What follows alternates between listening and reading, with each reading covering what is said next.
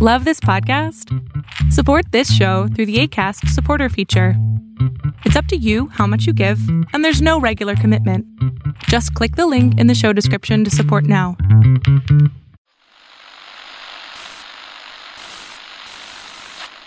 Nine, twelve, ten, twenty-eight, two, twenty-three.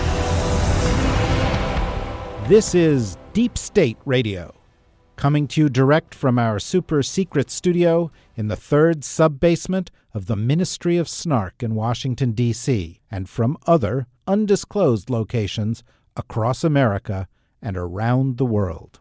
Hello and welcome to another episode of Deep State Radio. I am your host, David Rothkopf, coming to you from New York City. Coming to you from London, England, we have Corey Schake. Hi, Corey. Hello, David. there is Corey, led by her laugh into the conversation. And we have in uh, Washington, D.C., we have Evelyn Farkas of the German Marshall Fund. Hello again, Evelyn. There, Hello. There you go. And Sorry, mute No, button. That's okay. And David Sanger, where are you? I am in the great state of Vermont, Oh, in beautiful Vermont. Um, and uh, looking well, out over the green mountains and the peace that they bring upon us. That's a beautiful thing. And you're close to Greenland, our next state, the 51st state. I, we are actually we we here in Vermont are in favor of of the purchase of Greenland because you may have noticed that Vermont is landlocked or is until we take over New Hampshire, uh, and and so if we could sort Can you see Green- Greenland from your house, David? we can we cannot, but we can arrange for that once we own it because it can be towed anywhere we want it, right? Well, the rate Greenland is going, it may flow where you don't want it. Um, it's uh, not not not not happy circumstance. We did discuss Greenland on the first episode of Deep State Radio this week with uh, Corey and with uh, Ed Luce.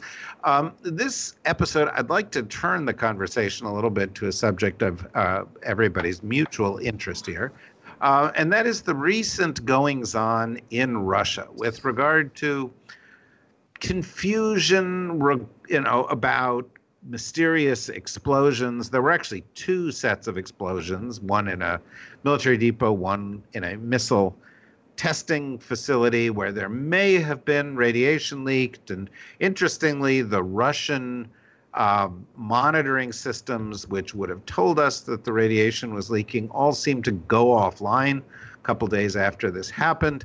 Uh, but of course, the world systems for monitoring this are pretty sophisticated, uh, and that's how we know uh, the the Russian ratings were anomalous. And David Sanger, you've been writing and reporting on this. This is just your kind of thing.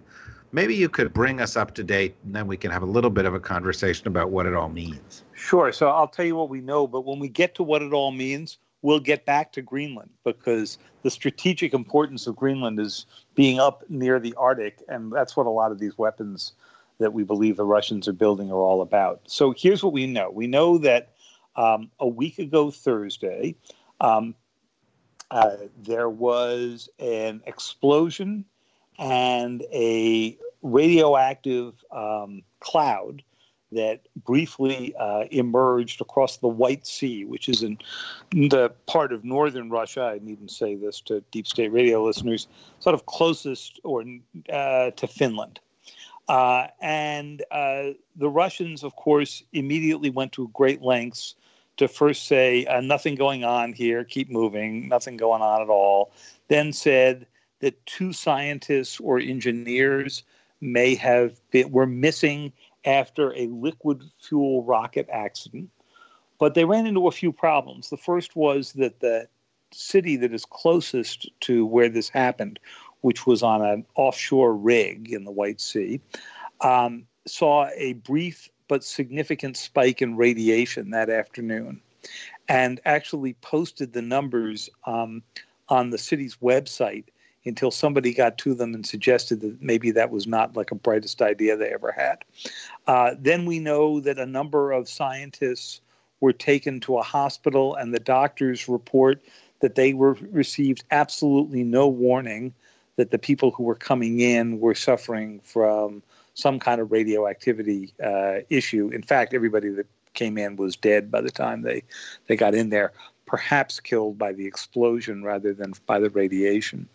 Um, and then people started piecing together what happened. And as best we can tell, and this is not 100%, but I would say with sort of 80% certainty, um, there was an explosion as part of a test of what NATO calls the new Skyfall missile. And this is a missile that would have a nuclear weapon screwed onto the nose cone. There was no nuclear weapon on the nose cone at the time of the test, but a nuclear reactor in the back. And the nuclear reactor, which, as advertised by Vladimir Putin when he first announced this weapon in the State of the Union address that he gives in 2018, um, was supposed to enable the, the the missile to have unlimited range. Basically, this was uh, this was the one where he showed a video of the missile landing on Mar-a-Lago. I yeah, right. yes, uh, there there were some missiles. Uh, Actually, for, I think that was a different one. but that was a, that was a different that was a different video. He oh. showed several things. He showed a undersea sub uh, submarine that is um, autonomous. Uh, that's that's called Poseidon. Uh, that's supposed to be sort of a second strike vehicle that could autonomously hit the west coast of the U.S uh, from uh, from uh, Russia's west, uh, then or from Russia's east, I should say, um, and then he showed this uh, this Skyfall missile, which yes, David is the same name as a James Bond movie, just so that we're we're, we're sure that everybody's sort of lined up the same here, um, and uh, this is a technology the United States tried in the 50s and 60s in something called Project Pluto and gave up, not only because they couldn't really make the thing work, but because when you shot it off, it uh, left a trail of radioactivity out of its exhaust. Um, so uh, it, it, was not the most environmentally friendly uh, weapon that we ever developed. And even the US killed it in 1964. Uh, but the Russians seem to be at it. They have not admitted at this point that they were testing the missile. They have admitted that there was a radiological incident involving a liquid fuel um, uh, missile.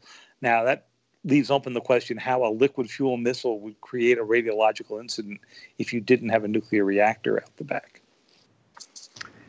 Uh, so that's a great summary of where we are with all of this. Evelyn, these are the kinds of issues you've been following uh, throughout your career what does it tell us about the Russian mindset at the moment? It's crazy. I mean, it's fevered. Um, you know, the Russians have been out of their minds ever since we left the ABM treaty in the in the early 2000s under George Bush, which is to say that we walked away from mutual assured destruction, saying, "You have nuclear missiles, we have nuclear missiles, we can strike at one another at any time and cancel each other out." Once the US had missile defense, Russia was incredibly paranoid that this would cancel them out and that this was directed at Russia. For a decade and more, you know, we, the US, US government said to the Russians, missile defense is not aimed at you. We want to prevent those crazy rogues in North Korea and Iran from launching weapons at us and our allies. And the and, and missile defense won't work against Russia because you have too many weapons. And so calm down the Russians didn't calm down and they've kept on going. They're also quite alarmed by, you know, just our regular conventional capability and so precision guided munitions, et cetera. And so they, uh, under Putin, uh, have become, you know, bigger risk takers. Now, the Intermediate Nuclear Forces Treaty, we know that they violated that and, you know, deployed those weapons. It's partly so. So did so did we apparently this weekend. I saw that we were testing a we're testing, Inter- but we but deploying is a whole nother ball of wax. And of course, you know, the Russians are the cause of our need to go to, or our, our perceived need to go down that road. But anyway, I'm I'm going on a little too far afield here. The point is that Vladimir Putin, in his in his desire to deter and to show that Russia's strong. So part of this is a genuine fear that the United States now has upset the nuclear and and really the overall strategic balance you know between the US and Russia. So they've been trying to get back some initiative and that's partly understandable leaving aside the INF issue. But he's gone too far with this with a couple of these new weapons that he's developing and in particular this one because it's it's basically like a doomsday weapon uh, you know as as david described you know it's nuclear fueled nuclear missile. Um, it would be going faster and in a more erratic um, way so that it would be harder for the us to track and to stop and i don't really know exactly how the russians would ever stop it so it's it's highly irresponsible and it's the kind of thing I called it doomsday because it's the kind of thing you would only use if you thought the U.S. had launched nuclear weapons against you.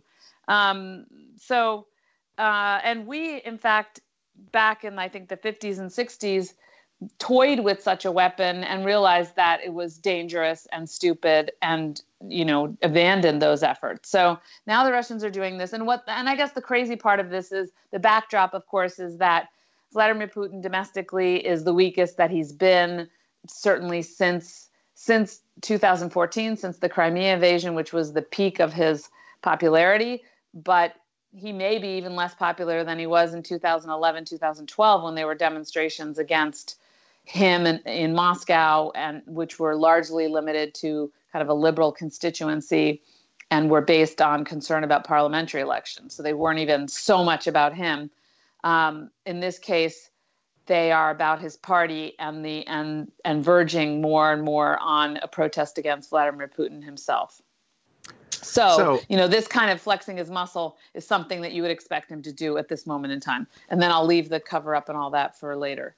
Okay, well, we'll come back to that in a second. But, you know, Corey, uh, needless to say, when this kind of thing happens, typically the American president, the White House, the administration hop to it. They make a statement. If governments are doing reckless things. They talk about the recklessness.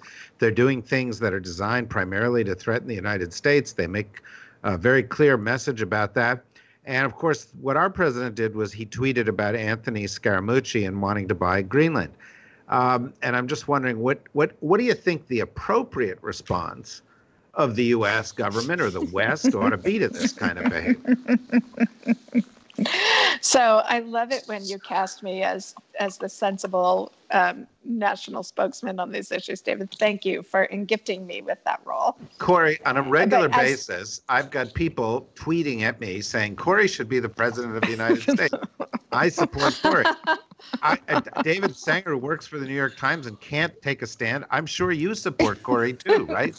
Remember that great moment in. Um, in the presidential campaign of the 1950s when a woman shouts out, the sensible people are for you. And the candidate has to reply, but I need a majority.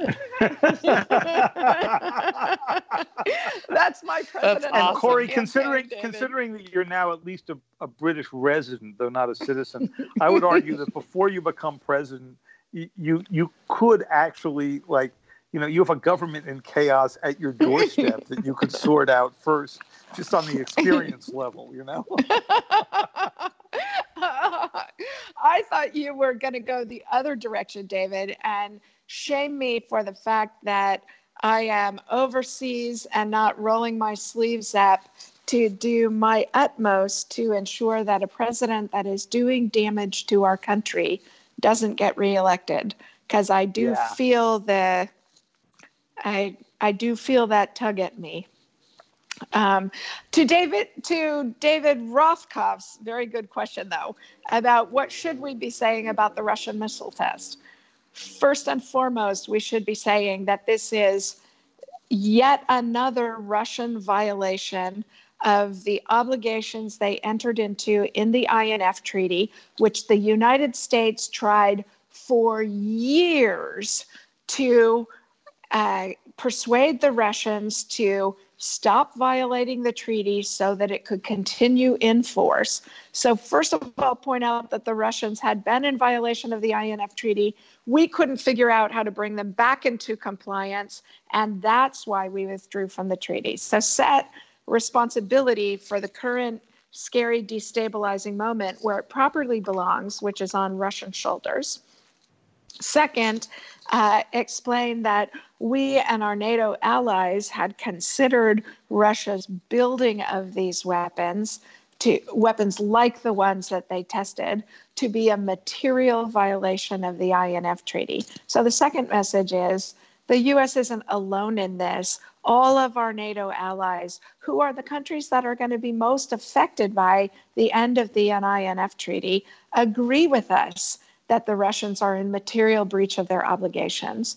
Third, talk about other destabilizing things the Russians go- have been doing in Europe um, and even beyond, right? The Russian and Chinese, uh, the Wall Street Journal article from today about Russians and Chinese violating South Korean airspace, presumably to test reaction times of South Korean and American militaries. That we are not the ones making this time so fraught and destabilizing, and then explain what we are doing to try and return it. We need to publicize these events. We need to try and bring the Russians back into compliance. We need to try and deter them by developing missiles that could reestablish deterrence in a way that our own restraint has not reestablished that deterrence.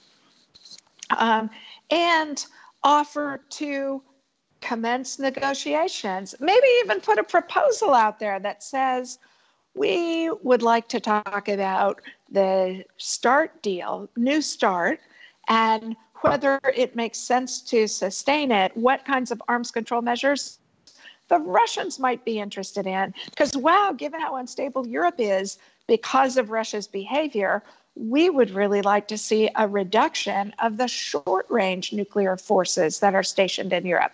The NATO allies have 200, the Russians have more than 100 times that.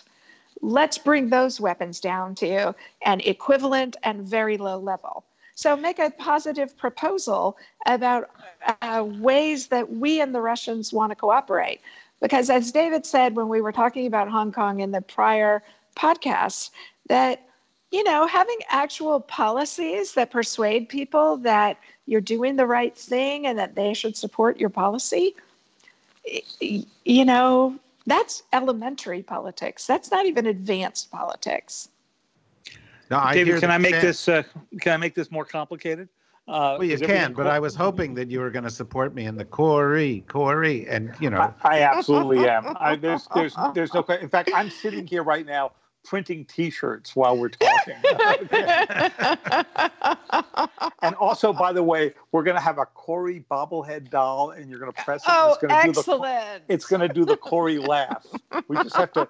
We, we just have to. We have to get Ian, our great engineer, to just give us a pure laugh soundtrack to put on. no, Chris Chris Cotmore has a whole group of unemployed elves from the North Pole that we hire for this kind of thing. So oh, okay. uh, but but before we hand out bobbleheads, yes, um, yes. Trump, President Trump has actually put out. I would not call it a proposal. I would call it a half-baked idea uh, about how one would extend New START INF and all that. He says basically he wants a treaty that deals with all nuclear weapons and also involves the Chinese and everyone else who has nuclear weapons. Now, the Chinese being the key part about INF, because while the precipitating reason that the U.S. pulled out of the Intermediate Nuclear Forces Agreement was the Russian violations, and they were in violation. The strategy behind it, if uh, if you believe the administration, was that they want to be able to counter what China has deployed, and most of China's, um, or much of China's uh, nuclear fleet uh, is within the the ranges of the INF treaty. But China was never a signatory because nobody could ever imagine that China would actually uh, become a significant nuclear power when uh, that was capable of deploying large numbers and varieties of weapons when INF was negotiated and then put into effect, uh, although China already did have nuclear weapons at that time. And um, the problem with this is that if you make a treaty too big, too complex, and have too many players, all of whom have very different um, arsenals and very different motives, you almost assure that nothing gets done. For example, China right now has fewer nuclear weapons than the US and Russia have. So if we reached a treaty that embraced all of us, this is more Evelyn's uh, territory, we might actually be allowing or encouraging the Chinese to increase the size of their arsenal to match ours and the Russians. Did we just lose you there, or were you just finishing there? I was finished there. Oh, okay. Um, I've, I've, I'm unfamiliar with you going on so briefly. Um, but no. it's because I want to allow more time for Corey's campaign speech. I, I don't blame you. I, I, I, I, I don't blame you. Um, Evelyn, you know, it's not impossible that you have a new administration in January of 2020 that has to deal with this stuff because it's very unlikely that the Trump administration is going to do much between now and then, um, given the election year and their distraction with other things and the fact that so many of them are so incompetent. And so the question becomes what does a Democratic administration do to send a message to Russia um, about this? Is it is it very similar to what what Corey just outlined there? Is there something you'd add or subtract? Uh, to be honest, and my Democratic colleagues don't like it when I say this. I mean, we were headed towards this playbook already with the Russians because we had tried to talk them out of violating the INF treaty for years and it didn't work. And so the only thing left was to take action to prompt them to change their actions. So I think a Democratic administration would likely pursue the same avenue. Um, I there may be a good argument for not deploying anything, so developing a new intermediate missile, maybe. Um, but the Europeans certainly don't want us to deploy any nuclear missiles on their territory.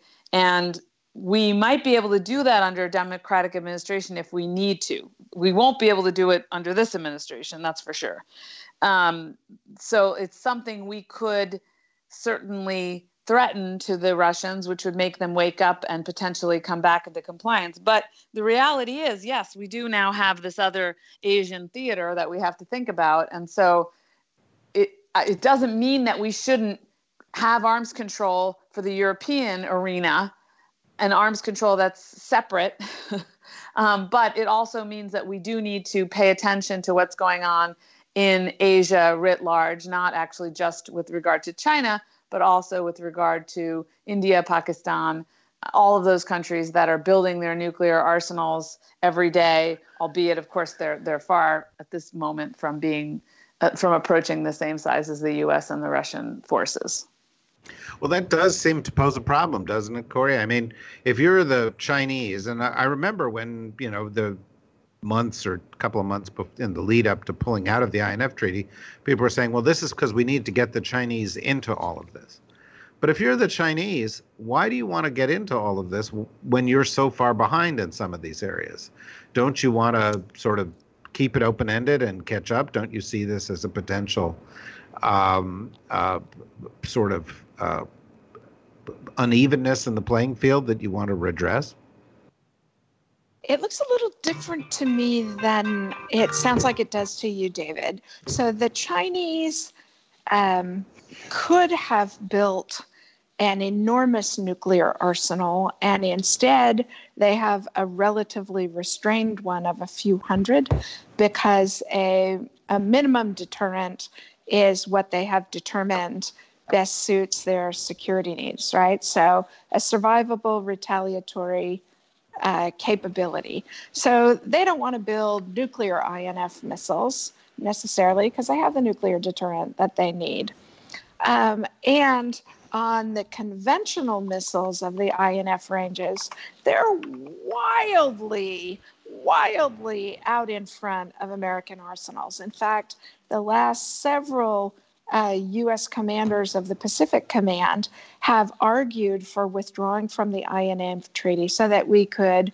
Uh, so that we could deploy conventional missiles in the INF ranges in the Pacific in order to better defend our allies and our interests there. So the Chinese don't have an interest in uh, in growing larger nuclear forces in these ranges, and they're so wildly dominant in conventional missiles that they may actually uh, be persuaded that it's in their interests to get an INF treaty that prevents the United States from deploying conventional missiles that would negate China's emergent advantages um, in in any conflict in the first island chain or or an attempted attack on Taiwan. But as you rightly suggest, it's going to be a very hard sell because it's just like the argument that the Chinese Communist government makes about climate change or um, uh, or about other issues, which is that they view themselves as a poor developing country and don't think the rules of a great power competition should apply to them, even though they also want to be considered a great power and the stampeding new hegemon on the horizon. Well, you know, uh, I, that's a good and interesting analysis. I, I do think that the the core point remains the same, which is it's going to be difficult to get the Chinese to sort of cleave to our strategic vision of the world. But David, at the very beginning, you were talking a little bit about the purpose of all of this and the Arctic. And as I said on the last episode, we were talking about what possible rationale could there be for this Greenland play. Maybe you could talk a little bit about what you see the purpose of this with regard to the Arctic is. Well, first of all, of all the crazy ideas that we've heard out of uh, various members of the administration on various things, I'm not sure the Greenland one's entirely crazy. If Greenland, if if uh, if Greenland was up for sale, it might make enormous sense. First of all, those of us who go fishing a lot, it would be terrific. Okay, but you're interested more in the strategic purpose uh, for this. Um, uh, although I think it would be very cool if we if we did a deep state radio broadcast from Greenland. I think we all ought to pick up and like go go do that. It would be fabulous. Um, and the purpose. Well, this here, would be your specialty, isn't there? A city in Greenland called Nuuk. Uh, there's a city in Greenland called everything. You know that you. Can... Well, but I remember the Arctic Council. The Arctic Council had a meeting when Hillary David, Clinton was how secretary. do you know that? But well, how? I mean, what? It, what? This is you know, this is what we do at Deep State Radio. But I remember Hillary Clinton going to Nuuk in Greenland for a meeting of the Arctic Council. I mean, who does it? I take your implicit criticism that I am standing in a glass house of obscure knowledge that I savor that nobody else wants to know. So I ought not to throw that rock at you, David. Yeah, but no, that's right. I'm like sitting here talking about Nuuk, and you're the well, you know, this relates to the Battle of Thermopylae in the following. I see I'm the argument. To, I'm back to my simple strategic argument that we need more fishing grounds. But anyway, um, so um, here's here's the concept: the Russians and the Chinese are both militarizing the Arctic considerably, and the more it melts, thanks to um, uh, to, to climate change, um, the more the Russians and the Chinese and others see trade routes that you know go through uh, the Arctic and maybe go uh, close to over the pole. Um, so uh, I'm sure that President Trump is driven 80 percent by the real estate opportunity of buying that much real estate uh, with that few people in that, that few people in it, uh, but also because the U.S. has long had a base up in Greenland that we use as one of our main ways uh, for patrolling uh, the Arctic. And uh, because a lot of the Russian testing that we have seen going on in recent times for these missiles and so forth suggests that they actually may base some of this stuff uh, up there and that they're trying to uh, gain a good deal of, of control. And the Arctic is sort of the, the secret last frontier where people are um, uh, maneuvering for uh, geopolitical advantage. So you can see why Trump may have gotten this idea. And I will point out that the last one who proposed uh, that the United States buy Greenland was Harry Truman. Now, he only wanted to get, offer up $100 million, and he was soundly rejected, as President Trump will be soundly rejected here. But uh, it's not the first time the issues come up. Um, I think what we're um, what we just need to do to close the loop on the argument we were just having before about uh, what kind of treaty could be possible in the future. Um, the what the Chinese are thinking about when they're building these short and medium range uh, missiles is all about Taiwan, Japan, and as Corey said, keeping the United States behind the second island chain. So having a strike capability that would make it a conventional strike capability that would make it too risky for us to put aircraft carriers or or other ships um, in too close. When the Russians are thinking about this, they're thinking about defeating missile defense, as Evelyn suggested. And when the United States is thinking about this, they're thinking that we've been cut out of a whole class of weapons, to which the interesting question is yes, but do we really need these anymore? And um, that's, that's sort of what's going on here. And of course, you could read the Putin tests that have gone awry here as uh, a case either sit back and relax because Putin will never make this nuclear reactor behind, inside a missile work, or worry about it because Putin will come back and come up with another way of designing missiles of this category that are covered by no treaties whatsoever. Evelyn, you're a Washington insider. You've worked in these big institutions. You go to these kind of, you know, think tank meetings, cocktail parties. You hang out with these people. How many people there actually understand the Arctic? Like, you're not. No, I'm. No, I'm no, not me. I live in the in Greenwich Village over Joe's Pizza. Um, but uh, how many? Just the the the number of people who actually understand kind of the new geopolitics of the Arctic's pretty small crowd, isn't it? Um, yes, that's correct. And I, I mean, it's it is interesting that the president chose Greenland because I mean, a lot of people are saying, oh, he's trying to deflect attention from other serious issues like potential impending, you know, recession, et cetera.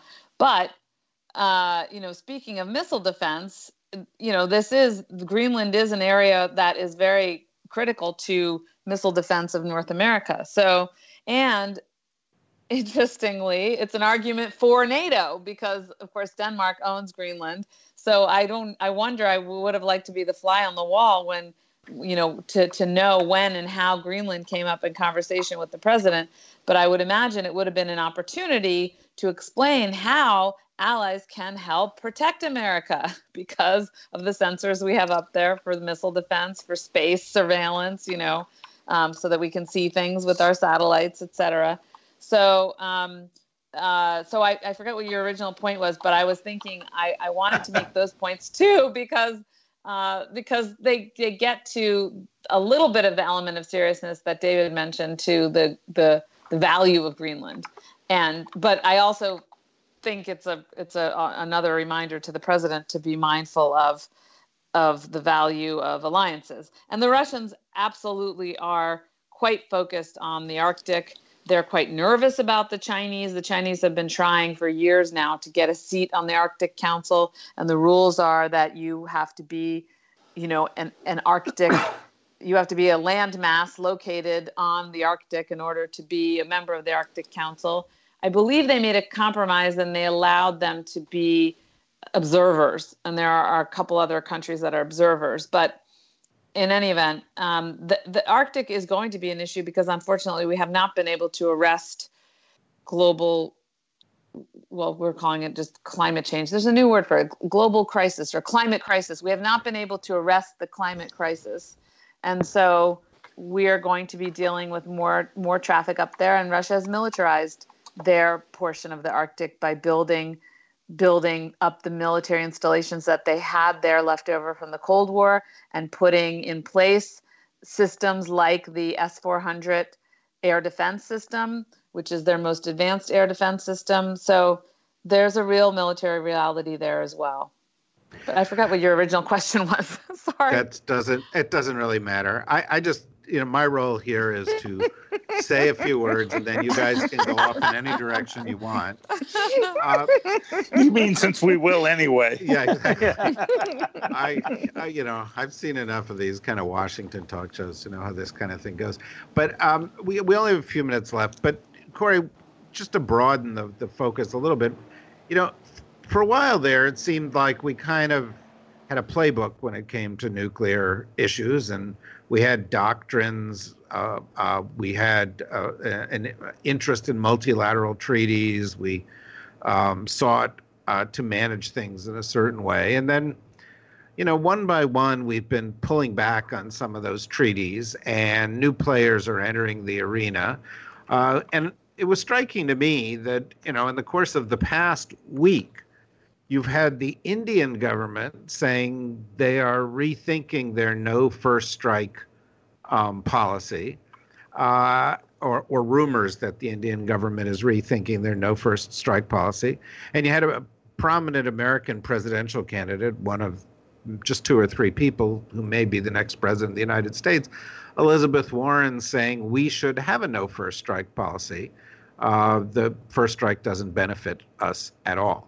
Um, and so all of a sudden, it looks like that which was resolved seems to be being opened up again for a new kind of discussion. Is that a healthy thing or an unhealthy thing?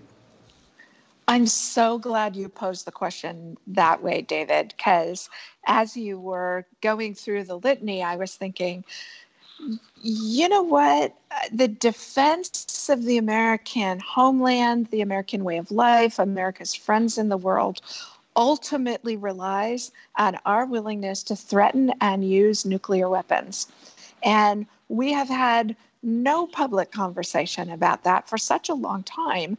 And I think our strategy is that is in peril if we assume we have public consent for actions that in a moment of crisis the public wouldn't support or allies wouldn't support, right? Because we can't have a strategy for defending allies that they won't sign up to, because that too fails in crisis.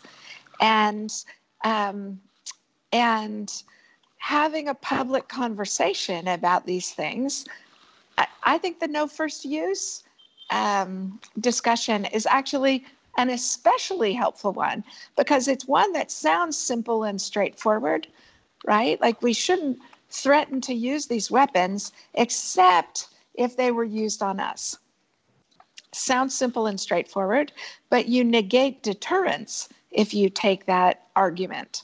So it actually makes the use of nuclear weapons more likely because it encourages countries that think they could win a conventional war against you to test that logic. And the best explanation for why countries go to war has always been offered by the Australian historian Geoffrey Blainey, whose very simple logic is countries choose war when they think they're going to win it.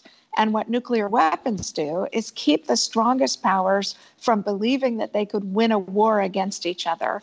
And that freezes the political dynamic of conflict in ways that actually help sustain great power peace.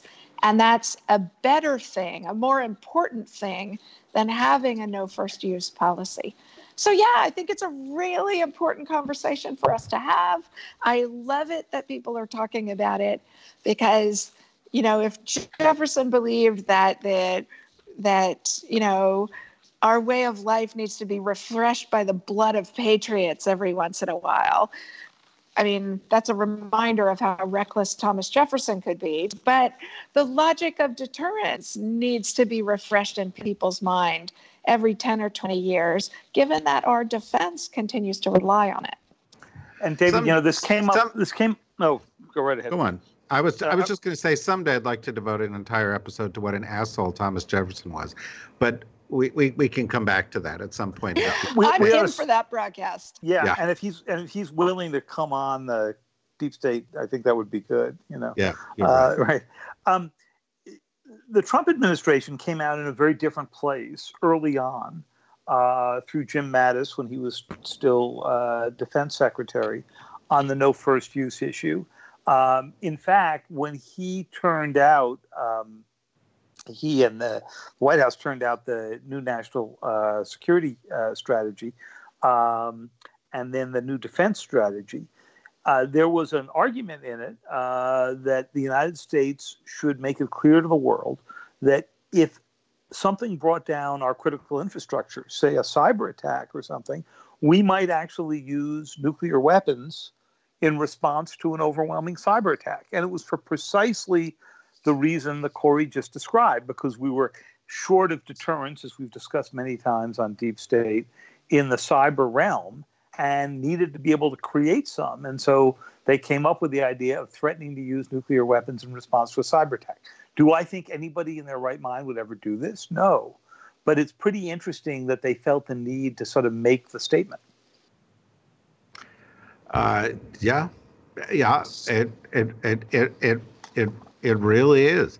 Uh, so you know, I, it, it seems Evelyn like we we may be heading back to a discussion about some of these core issues. You know, David made the very smart strategic move to go from, you know, being you know focused on all the nuclear stuff that could kill us to being focused on all the cyber stuff, which seemed like the story of tomorrow, and now we're going back to all the nuclear stuff.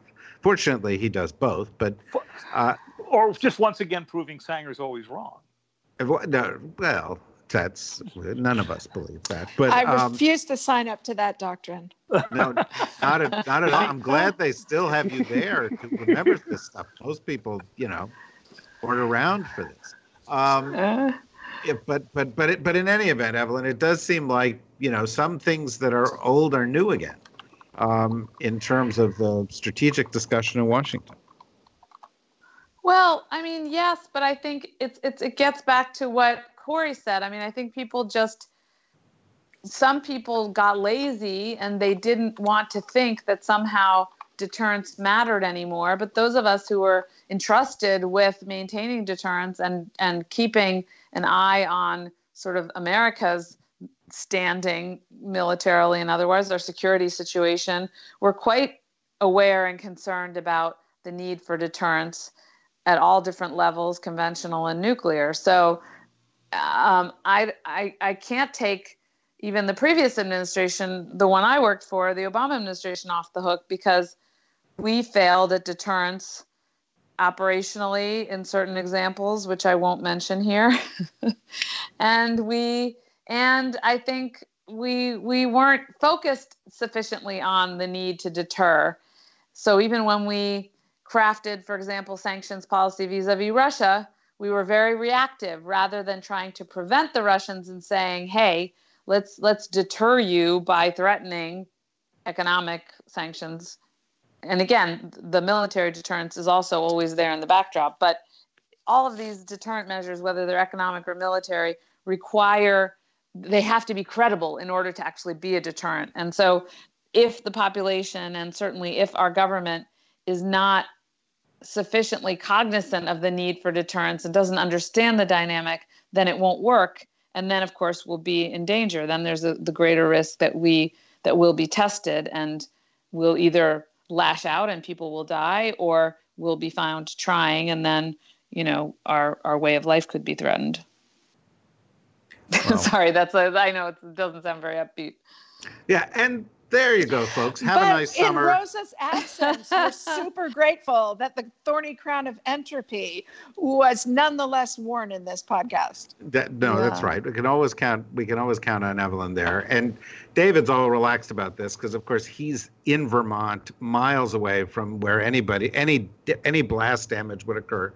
Uh, there are no I, targets. I long, in- long assume yeah, I've long long uh, assumed that the uh, the Russians, the Chinese, the Iranians, the North Koreans couldn't find Vermont on a map until Rosa, who of course is not with us on this broadcast, found for me some abandoned missile silos in northern Vermont. Uh, that's our girl. Yeah, that's it which we're now madly trying to turn into ski condos. Yeah. Well, don't underestimate. don't do not underestimate. Don't the, undermine our deterrence.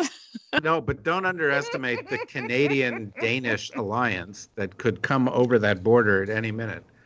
Uh, well, I'm waiting for the. Right. I'm waiting for the counterattack from Greenland. Perfect. Yeah, remember that the, the the first international battles of this country were fought in Canada, led by our great hero Benedict Arnold. Um, By the way, I'm sure you did this on your uh, in your earlier episode, which I'm sorry I, I wasn't able to participate in. But people have noted that um, it costs Denmark what seven or eight hundred million dollars a year to keep Greenland, you know, running, and that all the people of Greenland have full national health insurance. I'm not really sure we want to sign up for both of those. wow, wow, what a Biden-esque opinion. Yeah. Uh, yet another class of people people want to deny health care to. All right. Yeah. Look, um, we'll, we'll, I'm sure we'll get to that on, on some future episode of Deep State Radio. Uh, Rosa will be back next week, she promises, having driven across the country from Wyoming, stopping at every dog park between Wyoming and Washington, D.C. And, And Silo. and, and silo. We clearly want to hear about that. Yeah, if you if you want to know more about the silos, the Times had a great article on it. I wrote an article in the Daily Beast, which appeared a couple of days ago, um, which began and ended with references to the New York Times article on luxury four million dollar silos that you could buy that had their own dog parks inside of them. Uh, literally. Wow. and no. and spas and built-in bars, which um, you know, Yeah. both, both, both of which attract Which you need if significant Armageddon's attention. coming. Yeah, Yeah, right. ex- A well-stocked bar is always the best deterrent. Yeah, right. yeah, ex- exactly. Um, although the idea of a dog park when you're buried underground for a long, long time, it's worrisome. But in any event, go read that article. Read David's articles. Um, read Corey and Evelyn's articles. Go see them all on television or giving speeches. Come back next week. If you want more of this, go to the DSRnetwork.com. Listen to the upcoming episodes of National Security Magazine with uh, Michelle Flournoy and, and Mike Morrell. Listen to the ones last week from James Clapper and Jake Sullivan. We've got a lot going on for you at the DSR Network. Go there, and while you're there, sign up and become a member. Uh, we appreciate it. We've had a boost, a kind of an August surge of people signing on to become members here at the DSR Network, and we love it um, because uh, it enables us to go and grow and and and launch new plans for the fall. So. Um, please go, please sign up. And thank you, David. Thank you, Evelyn. And thank you, Corey, for this episode of Deep State Radio. Deep State Radio is a production of the Deep State Radio Network, a division of TRG Interactive Media. Our podcast today was produced in cooperation with Goat Rodeo Productions and was supervised by Ian Enright. Join us again for another episode of Deep State Radio. If you don't, we know where to find you.